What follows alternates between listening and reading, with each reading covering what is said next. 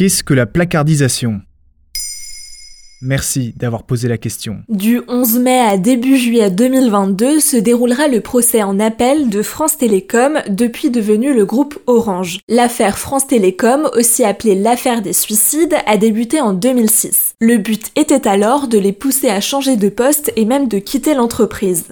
Un premier procès a eu lieu en 2019. Le tribunal correctionnel de Paris a condamné l'ancien PDG et plusieurs cadres pour harcèlement moral. Les cas des 39 salariés ayant subi le management toxique de leurs supérieurs ont été évoqués en détail. Parmi eux, 19 se sont suicidés, 12 ont fait des tentatives de suicide et 8 ont été en arrêt de travail pour dépression. Cette affaire permet de mettre en lumière des pratiques nocives du monde du travail et notamment la placardisation.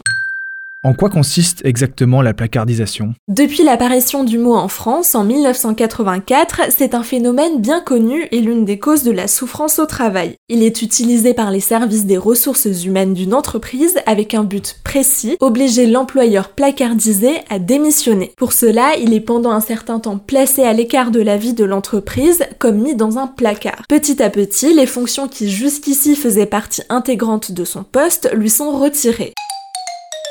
Sa présence n'est plus incontournable à la vie de l'entreprise, mais il continue à percevoir le même salaire. Mais pourquoi faire cela? L'entreprise compte ainsi éviter d'avoir recours à un licenciement qui lui coûterait bien plus cher qu'une démission. Car dans ce cas-là, l'entreprise ne paye pas d'indemnité. Derrière cette placardisation se cache un élément interdit par le Code du travail, c'est le harcèlement moral mentionné à l'article L1152-1.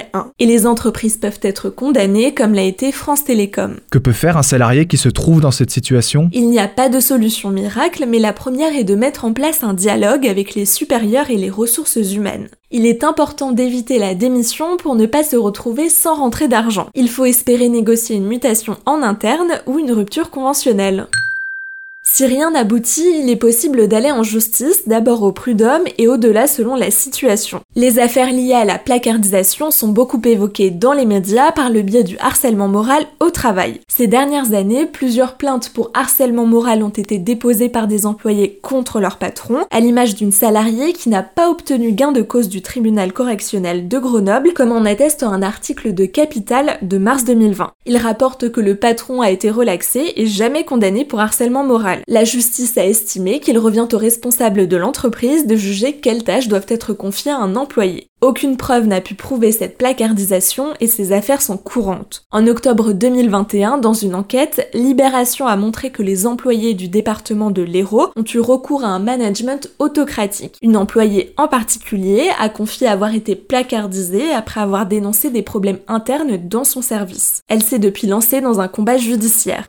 Si ce phénomène est désormais connu, il faudra le surveiller dans les prochaines années alors que le télétravail, le flex office et toutes ces nouvelles façons de travailler se démocratise depuis la crise sanitaire de la Covid-19.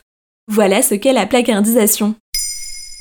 Maintenant, vous savez, un épisode écrit et réalisé par Pauline Weiss. Ce podcast est disponible sur toutes les plateformes audio et pour l'écouter sans publicité, rendez-vous sur la chaîne Bababam Plus d'Apple Podcast.